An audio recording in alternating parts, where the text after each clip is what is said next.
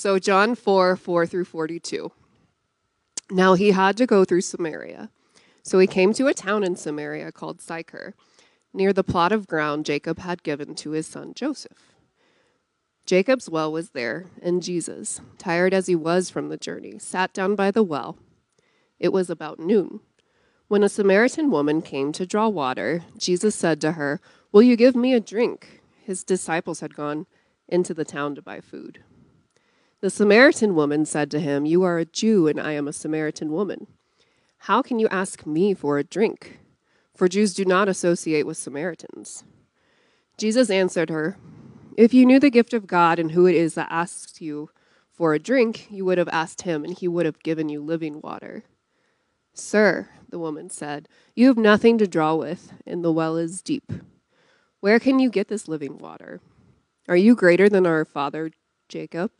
Who gave us the well and drank from it himself, as did also his sons and his livestock? Jesus answered, Everyone who drinks this water will be thirsty again. But whoever drinks the water I give them will never thirst. Indeed, the water I give them will become in them a spring of water, welling up to eternal life. The woman said to him, Sir, give me this water so that I won't get thirsty and have to keep coming here to draw water. He told her, Go, call your husband and come back. I have no husband, she replied. Jesus said to her, You are right when you say you have no husband. The fact is, you have had five husbands, and the man you now have is not your husband. What you have just said is quite true. Sir, the woman said, I can see that you are a prophet. Our ancestors worshipped on this mountain, but you Jews claim that the place where we must worship is in Jerusalem. Woman, Jesus replied, Believe me, a time is coming when you will worship the Father, neither on this mountain nor in Jerusalem. You Samaritans worship what you do not know. We worship what we do know, for salvation is from the Jews. Yet a time is coming and has now come when the true worshippers will worship the Father in the Spirit and in truth, for they are the kind of worshippers the Father seeks.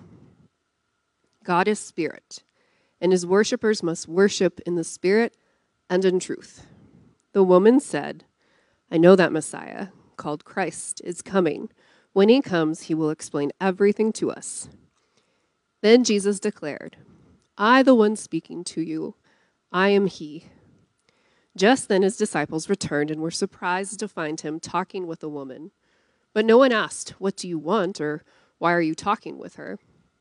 Then Leaving her water jar, the woman went back to the town and said to the people, Come, see a man who told me everything I ever did. Could this be the Messiah? They came out of the town and made their way toward him. Meanwhile, his disciples urged him, Rabbi, eat something. But he said to them, I have food to eat that you know nothing about. Then his disciples said to each other, Could someone have brought him food? My food, said Jesus, is to do the will of him who sent me in to finish his work. Don't you have a saying, it's still four months until harvest? I tell you, open your eyes and look at the fields. They are ripe for har- harvest.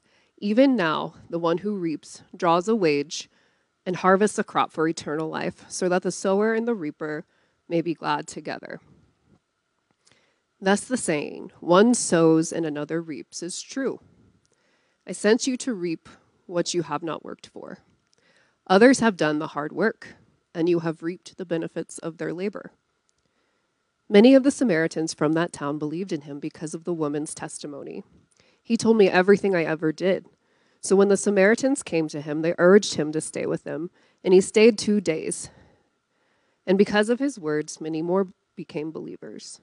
They said to the woman, We no longer believe just because of what you said. Now we have heard for ourselves and we know that this man really is the Savior of the world. Amen. You may be seated. To be honest, we changed the order of service, and uh, I can't believe you stood for the whole reading of Scripture. Amazing. amazing. Would you uh, join me in a quick prayer, and then we will continue to talk about the text. Jesus, thank you that you are with us this morning that as we gather in this space, we do so in the midst of your presence. that you're here with us. You're here with us, waiting to greet us, waiting to see us. Mm, waiting to see us. God, thank you that that is true here, but it's also true as we leave this place. Go to our work, go to our families, go to our friend groups, that you are with us and you see us. God, help us to pay attention to the reality of that good news today. In your name we pray. Amen. Amen. Um, if you know me, my name is Johnny, uh, by the way. If you know me, or maybe you can just tell by looking at me, um, I am a very big nerd. And of all the nerdy things that I love, which there are many, the nerdy thing that I love the most is Lord of the Rings, as any overeducated white guy does. And uh, I love Lord of the Rings so much that I reread the books every couple of years, including like the compendium resources like the Silmarillion or the Children of Hurin or the Lay of Beren and Luthien. Everybody's like weird flex. My cat is named after a small character in the Silmarillion, Luthien, uh, the elven princess. We rewatch the movies every couple of years, actually probably like a few times a year. We're big fans. Uh, and you may know from your experience with Lord of the Rings who the big villain is in the trilogy. It is the Dark Lord Sauron. And uh, I had to do everything in my power to say that name normally because everything in me wanted to say it in my best like fantasy accent. to do it. Watch out. Is the Dark Lord Sauron is the big enemy. And Sauron is always depicted as a giant flaming eye, which we have presented here for you. Uh, if, if, you remember, when I came in today, Haley just had this image sitting on the screen. I was like, this is the way to welcome people to church. with the dark eye of Sauron. But the eye of Sauron is always considered like the symbol of the Dark Lord in Lord of the Rings. And if you remember from the movie, it is like a spotlight. It searches the land trying to discover who has the ring, trying to find who's thwarting the eye's purpose. And there's this very amazing quote from um, Saruman the White describing the eye, which I think is important. This is relevant, I promise.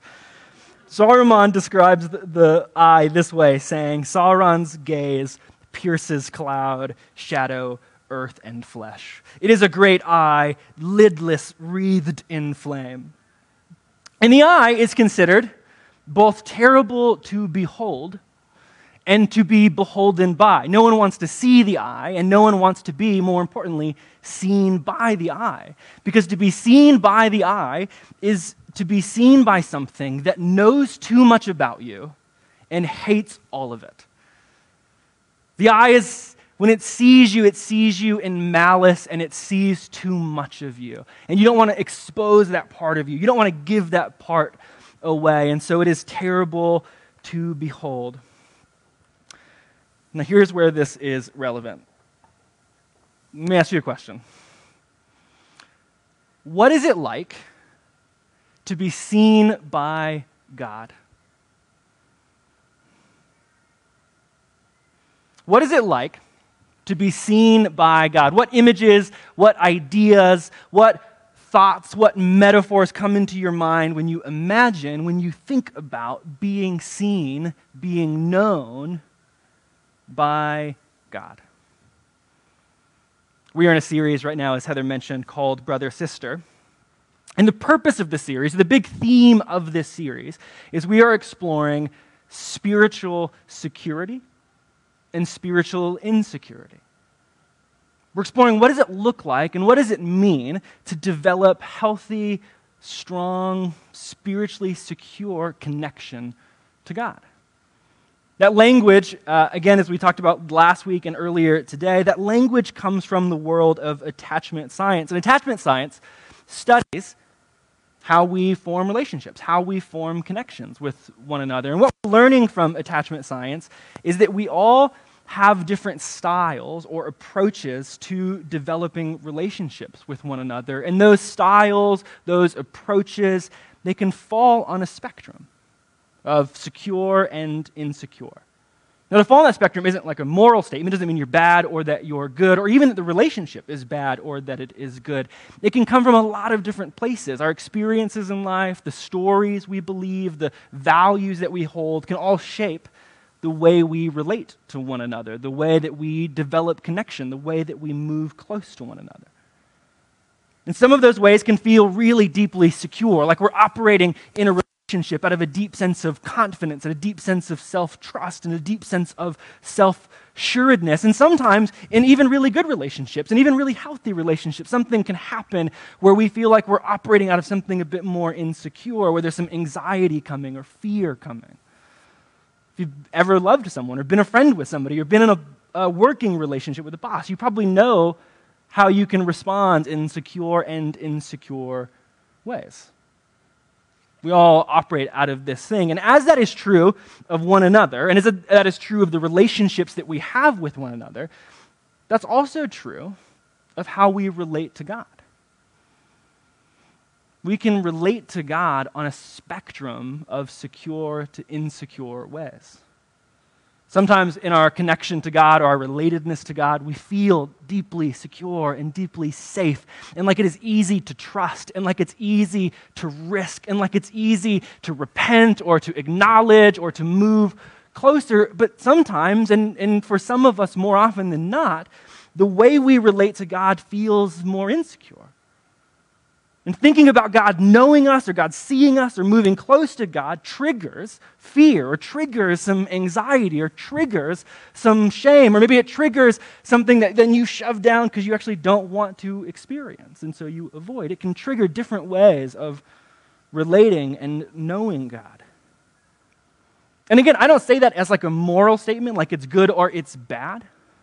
Because the truth is is we do that for so many different reasons experiences that we have had, the ways that we have been raised, theologies that we believe, things that we believe about God can actually push us into insecure ways of relating to and connecting to God. And so, for all of us,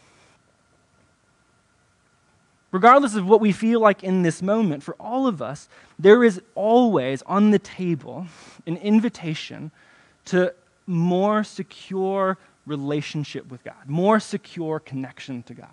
So, the purpose of this series, the whole conversation we're having from this moment all the way to the end of Lent and at the forum and at all these other resources that we are curating, is this conversation. How can we move into more secure connection to God? What could that look like, and what could that do in our lives? Now, there's skills and tools that we need to learn in order to get us there, but on Sundays, the primary way that we are doing this is by looking at the person of Jesus. And the reason that we look at the person of Jesus when we're talking about relationship and connection to God is that the Bible tells us pretty often that Jesus is the image of God. In Colossians 1, Paul says Jesus is the image of the invisible God, and the writer of Hebrews says that he is the exact representation of God and the ultimate word, the ultimate wisdom, the ultimate revelation of God. So, what that means for us is that if we want to know what God is like, we look to Jesus. As we see Jesus interact with the woman at the well, we see how God interacts. In the story we were in last week, as we see God interact with Nicodemus, we see how God interacts. And in those moments and in those stories and in those experiences, we get to see how God interacts with us. How God moves towards us, how God feels towards us. And what we see is what the writer of Hebrews declares is that as we see Jesus interacting with around him, the world around him, we see a God who is not ashamed to call us brothers and sisters. Hebrews 2:11. Now that returns us uh, back to Lord of the Rings. Seamless transition. That returns us back to the eye of Sauron and the question that we asked at the beginning of this. What is it like to be seen by God? All relationships have a question of what does it look like to be seen by one another? What does it look like to be known by one another? And how you know one another and how you are seen by another person is part of what makes a healthy, strong, growing relationship. Do I feel trusted? Do I feel safe as I am seen? How I'm seen, how I am known is essential to any healthy relationship. And again, as that is true of how we relate to one another, it is especially true of how we relate to God. But it is hard to talk about how God sees us and how we relate to God in many ways because God is different than a person that we have a relationship with because God is God. Right? God's the creator of the universe, the one who rules above all things. And the language that we use about God and even the good things that we declare about God make this conversation kind of tricky. We believe that God is in heaven above, ruling and reigning. We believe that God is on the throne. We believe that God sees all. We believe that God is the judge of the universe. And those are true things and those are good things. But sometimes that declaration then can make God feel quite a bit like this an all seeing, fiery eye in the sky that scours and searches to discover. And even if we believe that God loves us, the feeling can still come across that God scours to discover and find something out about us. And even if we believe that God loves us, the feeling can still come that to be seen by God is a terrible reality that to behold or to be beholden by God is terrible. So, what is it like to be seen by God? Because depending upon what we believe about God and what we believe about being seen by God will determine in many ways how we connect to, relate to God. Is God a safe place to be seen? Doesn't mean he doesn't challenge, doesn't mean he doesn't change, doesn't mean he doesn't heal, but is he safe? Or is he like a great eye in the sky that is always searching to discover and find something out about us and shame us or expose us? Because that'll lead to a different kind of response. In John chapter 4, we get to see what God's seeing is like as Jesus has an interaction with the woman at the well. In the text that we read this morning, that Meg read for us so beautifully, there is a lot of like context and history that is going in to make this moment what it is. Jesus and his disciples are heading back to Galilee. They're going home, and they come to a region called Samaria. And I was trying to think of like how do you illustrate the tension of a place like Samaria? And actually, there's a really good cultural reference the, the closest approximation I could find is it's really similar to like the Donbass region in Ukraine. It's a place that's been conquered by a foreign adversary, and now it is rife with political and nationalistic and even racial and ethnic tension. Assyria, this ancient empire, conquered part of Israel and took that part into itself and sort of made it part of Assyria. And now the people there and the religion there is some kind of mixture of like Jewish heritage and Jewish faith and also Samaritan heritage and Assyrian faith. And they've kind of blended those things together. And now at this point, that empire has fallen. Assyria is no longer there, and they live under new empires, but the ideological conflict is still present. The religious conflict is still present. The racial conflict is still present. Jewish people do not like Samaritans, which is why Jesus loves to use Samaritans as heroes throughout so many stories. The stories, the Good Samaritan, is meant to be provocative. So the disciples are going through Samaria, and they come to this town and this very famous well that was dug by a patriarch of Israel. And Jesus decides that he's going to wait by this well, and he sends his disciples to go get a, a hoagie. This is the first food item I could think of. I've never said hoagie in any other context. he sends them in, and they all leave, which sets up a weird situation to begin with. Jesus is alone, sitting by the well, and who arrives at that well while he is waiting there? A Samaritan woman. Now, we've just named some of the tension that exists in this moment. She's a Samaritan. There's conflict between Jews and Samaritans, which she names in verse 9. This woman comes to the well, and Jesus asks her for a drink. And the woman is surprised by this interaction with Jesus. The Samaritan woman asks, Why do you, a Jewish man, ask me for something to drink? You see that she's surprised and even a little confused at this interaction. Why are you asking me for a drink? I am a Samaritan woman. And the text, just in case we're confused about the tension, includes Jews and Samaritans don't associate with each other. So she's surprised to begin with at this interaction because of her heritage, her race, her culture, and also she's surprised because she's a woman which this part names, and then the disciples name later in the moment. In verse 27, the disciples come back to this place. They see Jesus having this conversation, and the text says in verse 27 just then, Jesus' disciples arrived and were what? Shocked that he was talking to who? A woman. It's funny to yell, woman. They're surprised because there's a Samaritan and a woman. And in Jewish culture and religious culture of the day generally, men did not associate alone with women.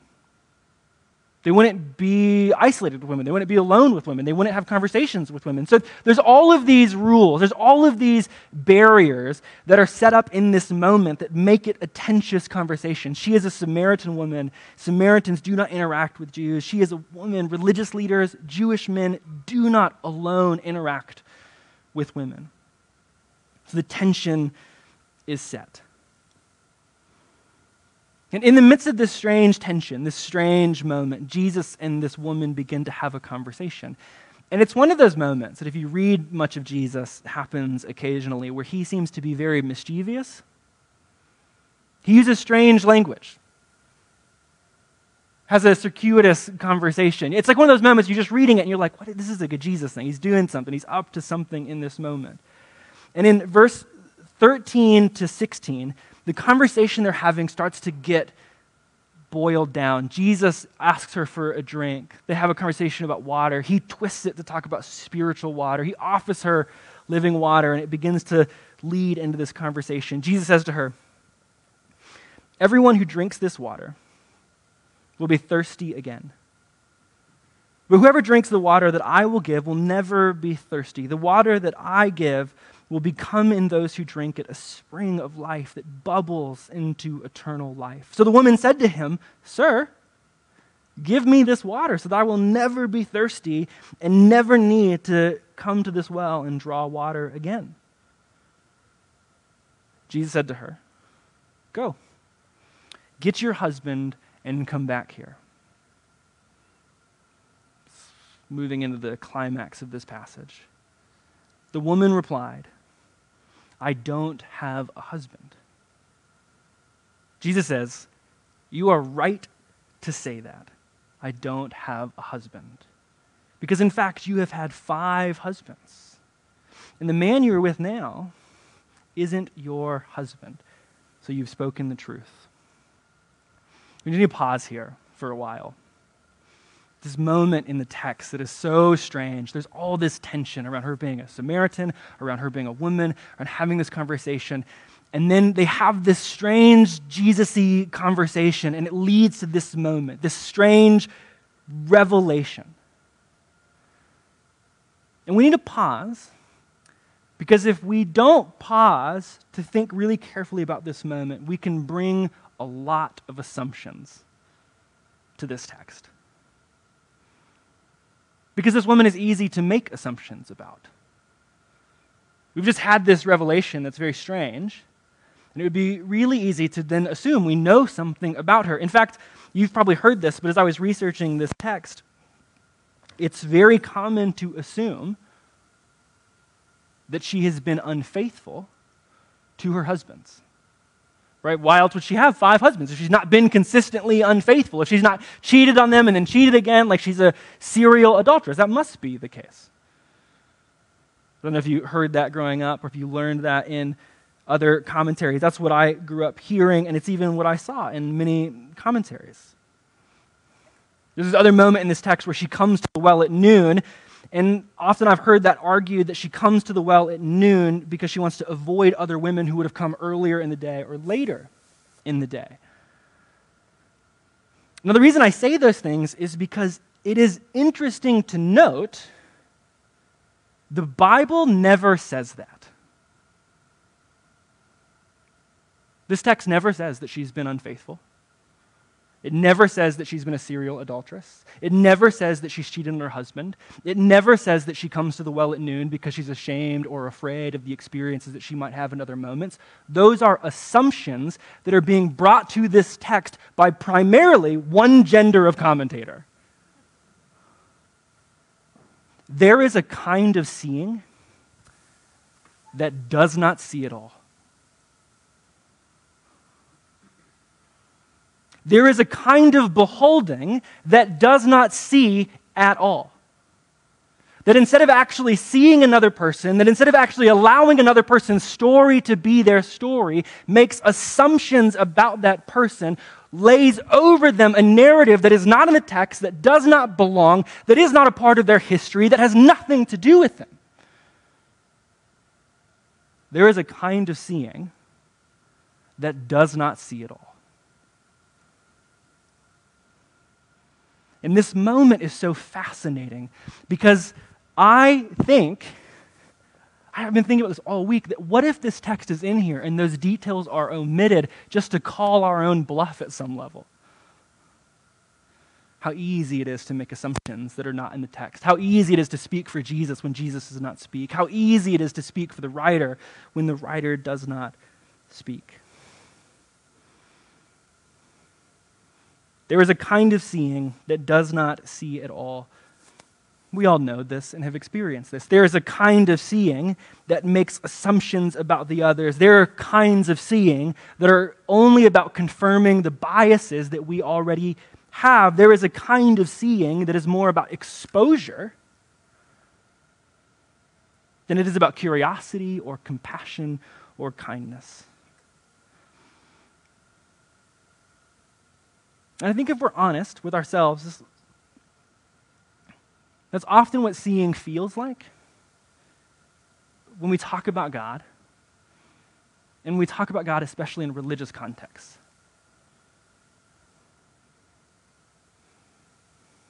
It's less about being truly known, and it's more about being found out like the great eye in the sky. It's just trying to find something out about you. It's trying to put the spotlight there and turn the judgment and turn the shame to catch you in a trap or to turn the lights on when something bad is happening and point and jeer. There's a kind of seeing that happens in the church, the kind of seeing that often is connected to God. And well, there's a good reason for it because it's often the kind of seeing that we experience from one another or from our own histories or from religious contexts. And that kind of seeing that lives on assumption and that lives in accusation and that lives in shame, it reduces the person who is being seen.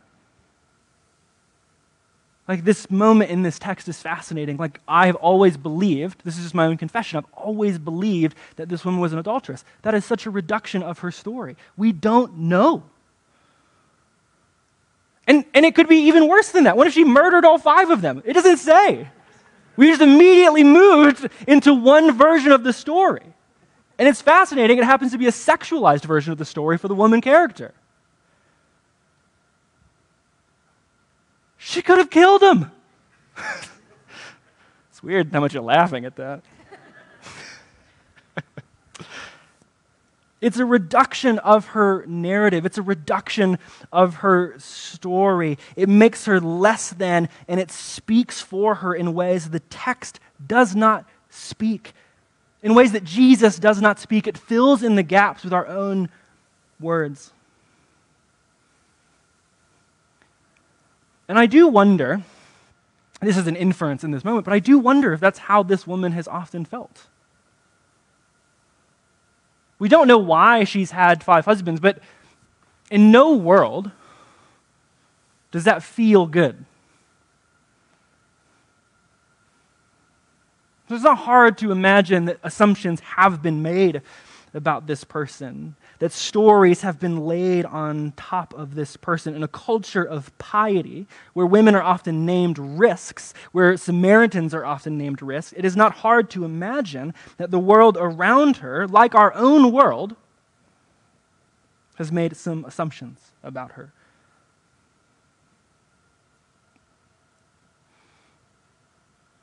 There's a kind of seeing that does not see. Now, as we return into this story, well, we get to see something different, a different kind of seeing. Jesus names these things, right? He names these things about her, clearly defining that she has had five husbands and lives with somebody who is not her husband. And what happens? It's fascinating what happens. Look at verse 28 this woman who's just had these things revealed puts down her water jar and she goes into the city and she says to all the people that are in the city, Come and see a man who has told me everything I have done. Could this man be the Christ, the hero, the chosen one, the Messiah, the rescuer, the one that we've been waiting for? And all the people in the city leave to go and see Jesus. What a fascinating interaction that has just happened. Jesus sees something, names something, but instead of it being a shaming experience, instead of it being ex- a reduction experience, instead of it coming out of assumptions and reducing her story or giving her a narrative that does not belong, she has somehow found it to be quite liberating. So much so that she runs into the city and begins to declare to all that are there, Come and see a man who saw me. See, there is a kind of seeing that sees, a kind of seeing that knows, a kind of seeing that, when seen, helps us begin to see. There's a great quote in your brother sister journals from a Bible scholar named Maida Staper. And she writes this What is life changing for the woman is, according to her, according to the text, that she has been entirely known. And that by being known, it has enabled her to know him. There's a kind of knowing that shames and reduces people. A kind of knowing that is about naming threats, that's about making assumptions, that's about finding out, turning the lights on, uncovering the dark deeds. But that is not how God sees. In this text, Jesus moves close to the woman that is named a threat, and he sees her with loving curiosity. Bible scholar Mark Baker has this brilliant quote about this text. He says this In the story of the woman at the well in John 4, we have an account of Jesus' conversation with the Samaritan woman, which is full of probing curiosity. In case we forget what curiosity is or, or bring some other notions to it, he says this loving curiosity cares about the person. It's fascinating. And assumes that more is going on than we can see on the surface. That's the posture that Jesus takes when he sees her. He knows everything. We believe that. The text says that. It Doesn't make assumptions doesn't write over her a narrative. He asks her questions full of grace and curiosity. He even says at the end of this moment that this moment was so empowering to him that he doesn't need to eat. It like fed him, which names her value, names the gift of this interaction. It's a loving curiosity with which he approaches. When uh, I was, I think we were 19, this is a stool conversation time. when I've had a lot of caffeine today, I think, is probably the issue. When we were 19, Tori and I were dating, and uh, there was a person I respected a lot, probably too much. Sometimes you need to know that about figures in your life. And we were sitting in a coffee shop, and he was our pastor at the time. And we're sitting in a coffee shop, and I don't remember how the conversation begins, but a, a conversation begins in which he begins to ask her a bunch of uh, really specific, minute theological questions. It was just one after another. And it, and it turned into what, what genuinely felt, especially now as an adult, like an, like an inquisition. It was just like, and, you, and you've maybe been in this moment where a leader, someone you care about, is just like drilling you with theological questions. And if she would pause to answer, he would kind of hem. And you could tell just in his demeanor and in his posture if the question wasn't answered the right way. And we do this for like, I don't know, maybe like an hour. It was a long time that we're sitting in this conversation, and, and, and he's grilling her and asking her questions. And we get to the end of the conversation. This is a true story. We get to the end of the conversation, and he authoritatively declares, Oh, you're not a Christian. You must not be a Christian because you've not, you've not agreed to all the things that I determined are what it means to be a Christian. And they're specific, minute theological questions. What I think is fascinating, I mean, there's so many things about this moment that are fascinating and terrible and strange, but this was a, a pastor that we respected. Um, he had theological degrees. He, was, he had a doctorate in theology. So he's wicked smart. So the differential there in terms of understanding is massive. But more importantly, my wife's mom was dying. She's like literally dying. And she is in this interaction with him asking for grace. She's like in this moment being like, Would you be my pastor? And this is the response that she gets. It's not curious, it's not loving, it's not full of grace. Instead, all it is, it's like an SAT questionnaire of theological questions because for some reason that's the thing that seems to matter the most. Is if you can't answer these questions, you don't get to be in. That is a kind of seeing that does not see.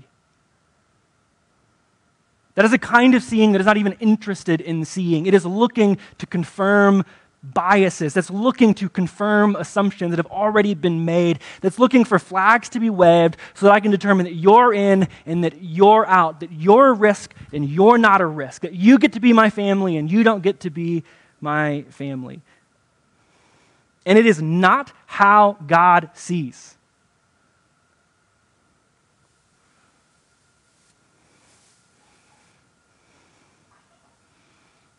Father Gregory Boyle, uh, he's a figure that Heather talks about quite a bit. He runs a ministry called Homeboy Industries. And he works with uh, just the hardest of dudes, right? They're guys who are interacting with like gang violence. They're coming in and out of gangs, coming in and out of prison, hard dudes. He has this very beautiful quote that is such a perfect example of the kind of loving curiosity that God shows towards us that we so rarely show towards one another. Father Gregory Boyle says this. He says, Every homie I know who has killed somebody, setting, the, setting the bar right here, every homie I know who has killed somebody, every one of them, has carried a load 100 times heavier than I have ever had to carry. They've been weighed down by torture, violence, abuse, neglect, abandonment, or mental illness. They carry a load so much heavier than I have ever had to carry. Loving curiosity does not make assumptions and look for confirmation.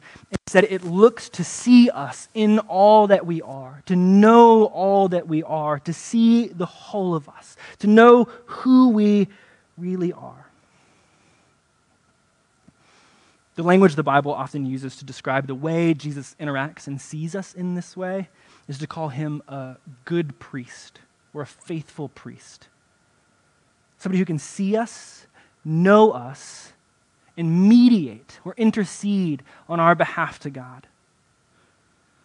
In Hebrews 2 11 and 17 to 18, we get this really beautiful description. The writer says, Jesus is not ashamed to call us brothers and sisters It's not ashamed to call us brothers and sisters. Therefore, because he is not ashamed, he had to be made like his brothers and sisters in every way. This was so that he could become a merciful and faithful high priest in things relating to God. He became like us in every way, became closer than a brother so that he could know us, experience life with us, and be merciful and kind and curious. This was so he could become a merciful and faithful high priest in things relating to God, so that when God sees us, sees brothers and sisters, in order to wipe away the sins from people, he is able to help those who are being tempted. And since he himself experienced suffering when he was tempted, Christian historian Roberta Bondi has this really beautiful quote where she was wrestling with what it meant that God judges and that only God can judge. She says this, which I think is a powerful connection to this verse. She says that only God can judge us is true because it is only God who can look with compassion on the depth and variety of our individual experience and our suffering and know us as we really are. That's what it means that God sees.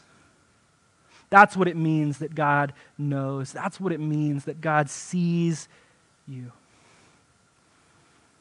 And this is what happens for the woman at the well. She is seen by Jesus, truly, totally seen. She is known in compassion and grace and faithfulness. She is known in kindness. And it is a liberating sight. So much so that she enters the city and declares the good news of Jesus. Oh, I met someone who saw me. I met someone who knows me. This woman may be the first evangelist in all the Gospels. Before the disciples get it, she gets it. Before Nicodemus, the Pharisee we talked about last week, gets it, she gets it. And she goes and declares this gospel, this good news, to the city around her. And it is the good news, the gospel that is being declared to us that Jesus is a good high priest, that Jesus sees in kindness and in mercy. Monsieur, as we close, what does it mean for you? Or what can it mean? Maybe I should ask. That God sees you in this way. What does it mean that God sees you?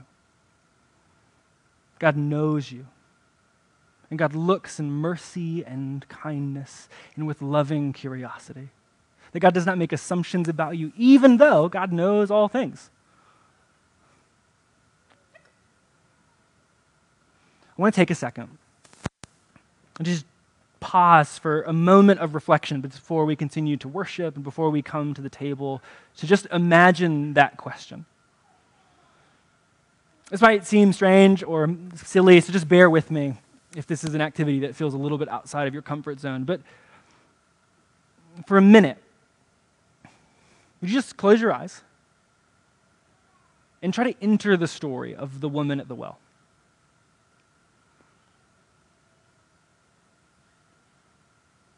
You come to Jesus, who knows all. What is it like to be seen?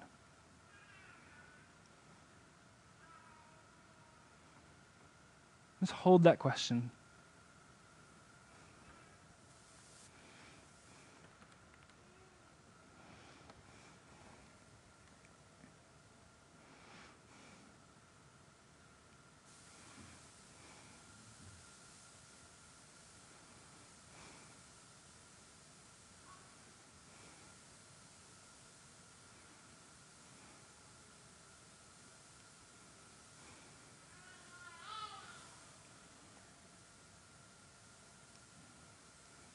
Mister, as you hold that question, as you imagine what it looks like to, to meet Jesus and to be known by Jesus, you can continue to reflect with it. But would you bring that question when you're ready to this table? Every week we gather at the table. The elements are sealed right now still, but we break bread, take the cup. This picture, this symbol of Jesus being the faithful high priest. Who, because he knows us, because he sees us, because he looks with faithfulness and kindness and mercy towards us,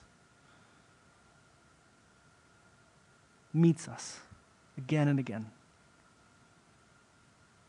and offers us himself again and again. Missy, I want to pray. Continue to reflect, and when you're ready, bring that question to this table, and then we'll continue to worship. Jesus, thank you that you are closer to us than a brother. That you call us friends and siblings and family. That you entered into the world around us to know us, to see us. Not a spotlight from the sky, but as a friend and as a family member.